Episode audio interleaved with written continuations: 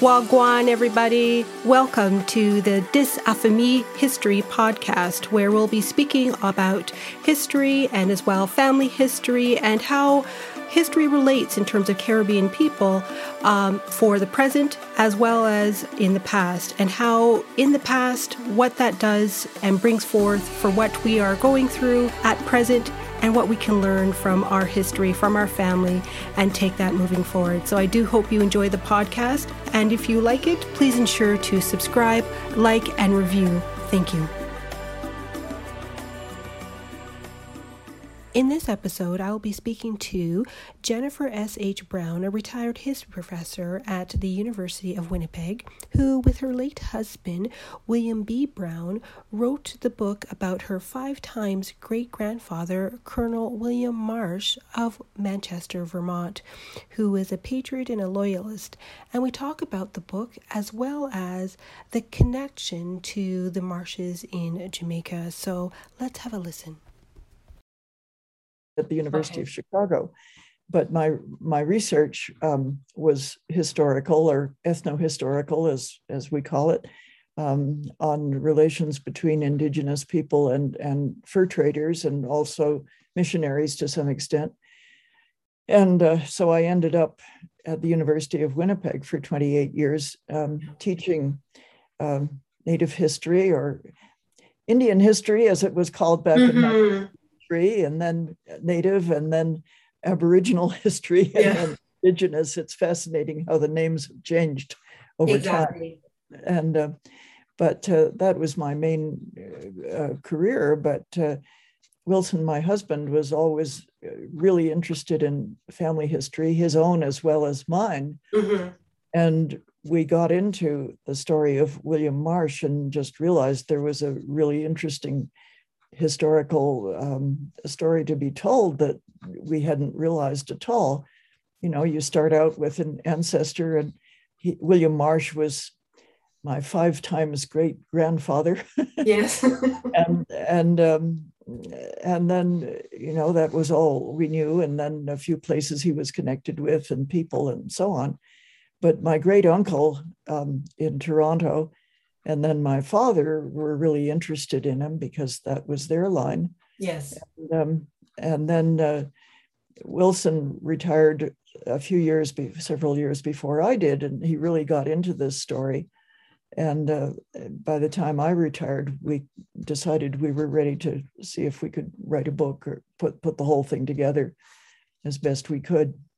Oh, wonderful! So that's how you got into the whole writing the book. That's great. And and then can you just tell us, I guess, how did how did that all start off for how you were able to then document and, and kind of trace out how you wanted to plan for the book?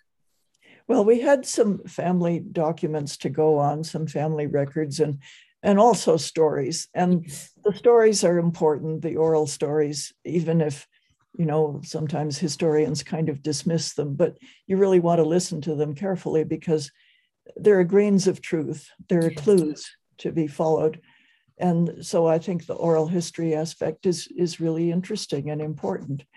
So um, you know, and and and then too, it's a transborder story. Yes, your stories are. So um, you're getting stories from different angles, different countries. And how do you put that all together? Well, again, you have to listen for the clues. And, you know, in the Marsh case, the American side had different stories to tell than the Canadian side. But they both had reasons for the stories they told. And um, so you can begin to document sometimes from written records. But of course, the internet has been a huge blessing for doing this kind of work. And uh, it's amazing now what you can find. You find an awful lot of nonsense Yes. But but uh, but the, the main the materials that have been sometimes put online, the the the connections, and also the um, the family interest that has grown. Now, Marsh had ten children. Wow. Uh, eight of them grew to have families of their own. Mm-hmm. So you calculate from the late 1700s, there there probably a few thousand cousins out there descendants as with the with people you've been tracing. yes.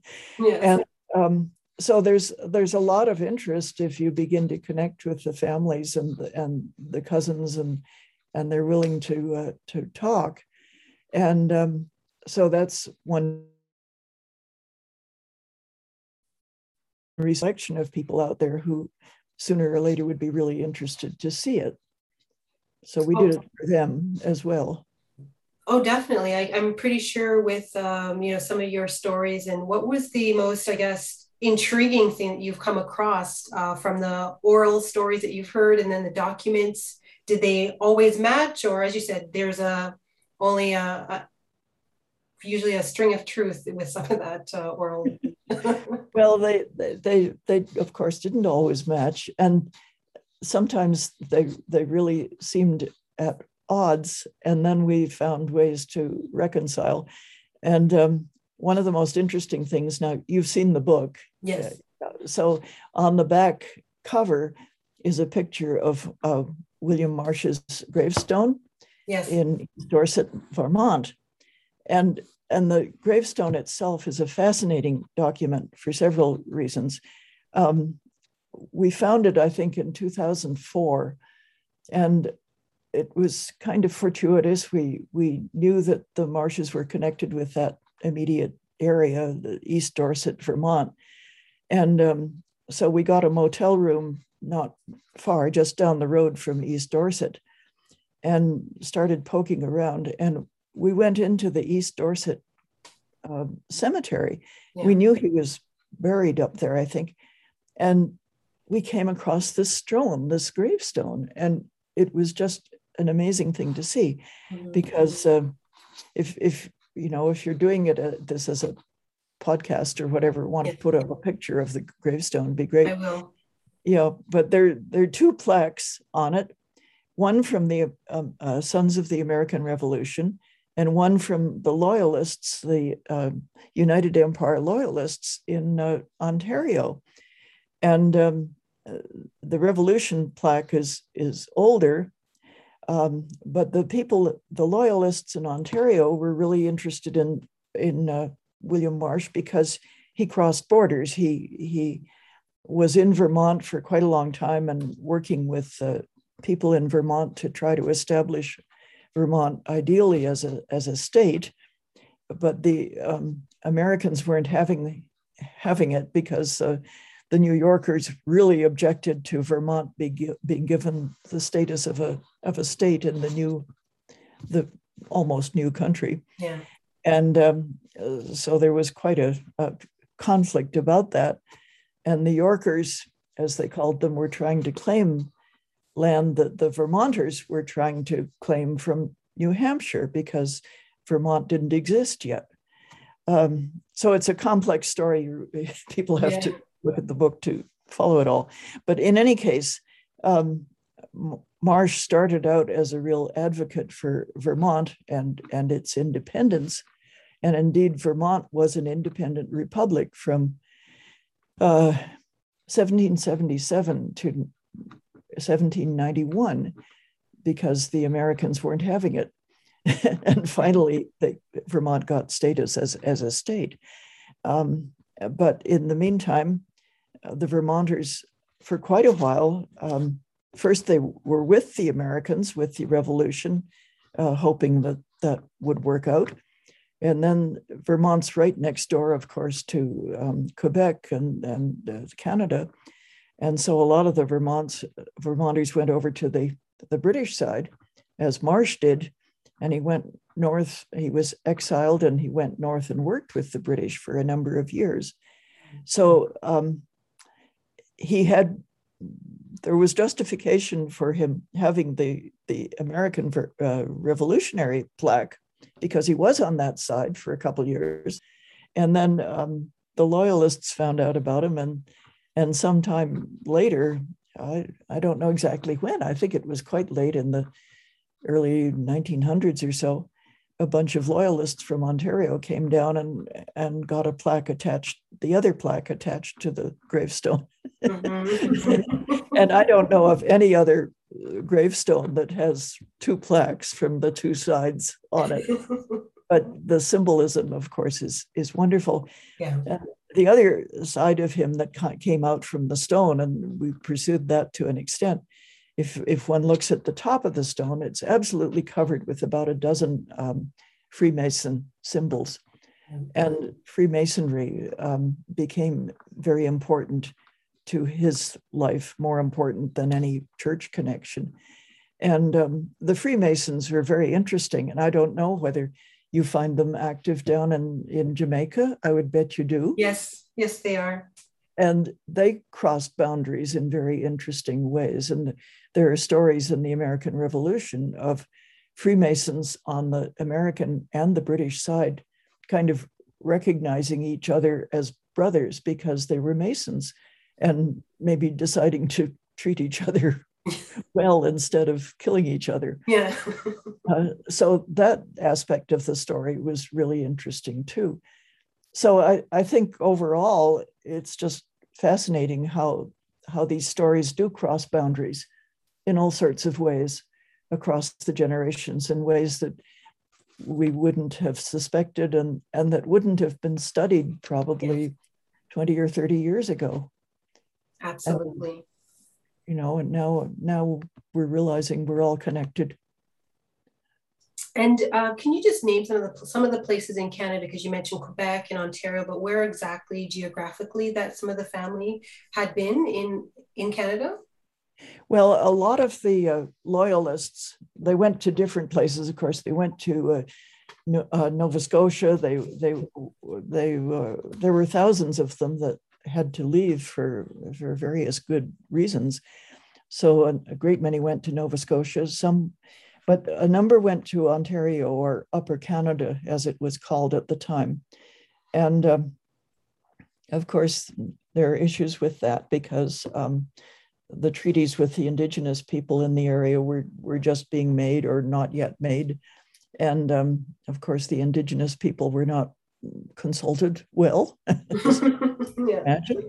And um, so the British um, laid out settlement areas, particularly around the Bay of Quinte in um, Ontario, which is on, it's right on Lake Ontario. Mm-hmm and uh, Belleville and uh, some of the other current towns, they have a lot of strong loyalist roots. So that's where the Marshes went, and several members of their uh, family, the, the children. William Marsh himself went back to, on, uh, to Vermont because his father had stayed there. And it's kind of interesting how people hold on to things because uh, um, the land, the farmland that the Marshes had, um, got put into his father's name. So his father never drew attention as a loyalist or a suspect character. And so the, the marsh land, uh, a lot, some, some of it was confiscated in, in, uh, in uh, Manchester, Vermont, but in Dorset, they hung on. And so Marsh himself went back and, and died there in 1816 um, but the children, meanwhile, some of them had gotten land in, in Ontario and they settled there. And that's how my grandfather and father and so on um, ended up staying there. And that's, that's my connection. Oh, wow. That's just amazing. And then those connections in present day, is it still half, most of the families, some are in the United States, some are in, in Canada in various places? Well, uh, the marshes seem to disappear from Vermont. Okay. Um, uh, all of the children went in different directions. Canada, um, some of them in the next generation, they settled in um, in Wisconsin, uh, New York, and so on. So they settled on the American side, and we've been in touch with some of those cousins.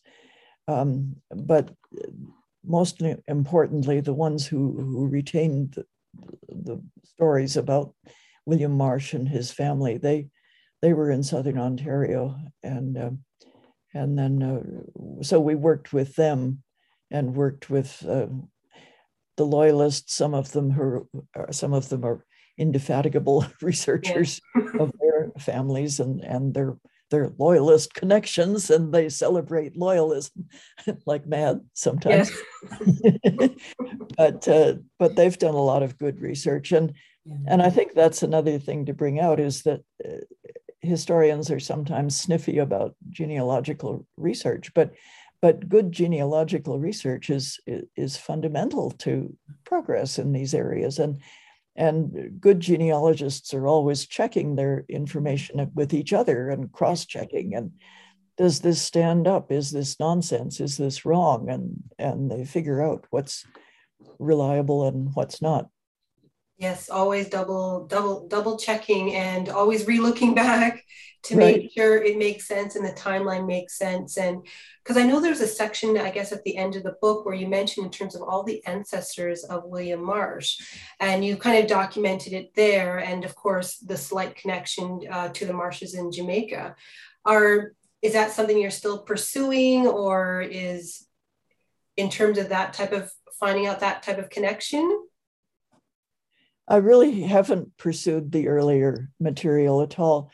Um, there's one uh, cousin who lives in California who actually came to visits a few years ago, who was very interested in the earlier connections uh, from Connecticut backwards. Okay. And um, I gave him what I had on Connecticut because I was in no position to go on with this work myself. My husband died in in uh, 2017, and um, he he was the expert and he was the one who was who was really into this. Yes. and i i i delighted in the results but i never was into generating the results myself. And he was the one with all the connections and contacts and correspondence with uh, with genealogists and so on.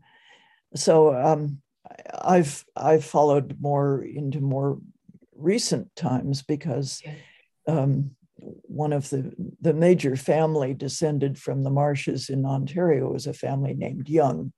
Okay. And um, particularly uh, uh, missionary, Methodist missionary, uh, Egerton Ryerson Young, who was my great grandfather.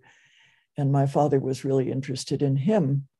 And uh, I got more involved in following the later generations of that family because I had a lot of documentation for them and again, I had cousins who were interested, and I've I've published a fair bit on the on the Youngs, um, uh, and uh, a, couple of books that, that, touch on them quite a bit. Um, but no, I never went backwards uh, beyond that. No, that's that, that's fine because maybe I should, as I said, I will you know continue to share with what I have, and maybe we can find some sort of common ancestor because there because I know from when your husband was alive, there was certain themes that came up that he saw that comparison to what I had sent to him via another relative. Um, and but nothing definitive as to what could be pinpointed to say for sure this common ancestor is what we have in common. Mm-hmm, mm-hmm. But uh, but no, I wanted to thank you though. I really do appreciate your time uh, for coming on and speaking about your book, which I'll put up so everyone will be able to see that. And I'll put that in the show notes. So that can be linked where if people want to purchase it or get it from the library, they can. The book is here. yeah. yeah. It's readily available, print on demand, yes. Amazon yeah so and it's uh, quite quite an interesting read in terms of with all the history to see all the connections as to how everything goes from you know again the relationship between ontario and in new york and in quebec. Um, is quite interesting. Yes yes. Well um, the stories are there to be uncovered. It takes a yeah. lot of digging but it's very rewarding when yes. you put the pieces together. And again i think it's it's a good thing for us because we begin to realize how we are all related. There have been a lot of trials and tribulations along the way, but um, that's again part of the history that yes. we deal with. Definitely. So thank you so much. Is there anything else that you wanted to to leave with any final thoughts for folks? Uh, I don't know. There's so Hope much. you enjoyed um, this episode. And if you did, please make sure to so. like, follow, subscribe, and write a review for the episode wherever you listen and, to um, your podcast. Any, Thank any you. questions you have, you know, but just get back to me anytime or yes. any of the people you're in touch with who who have questions because I'm glad to be part of this this uh, network.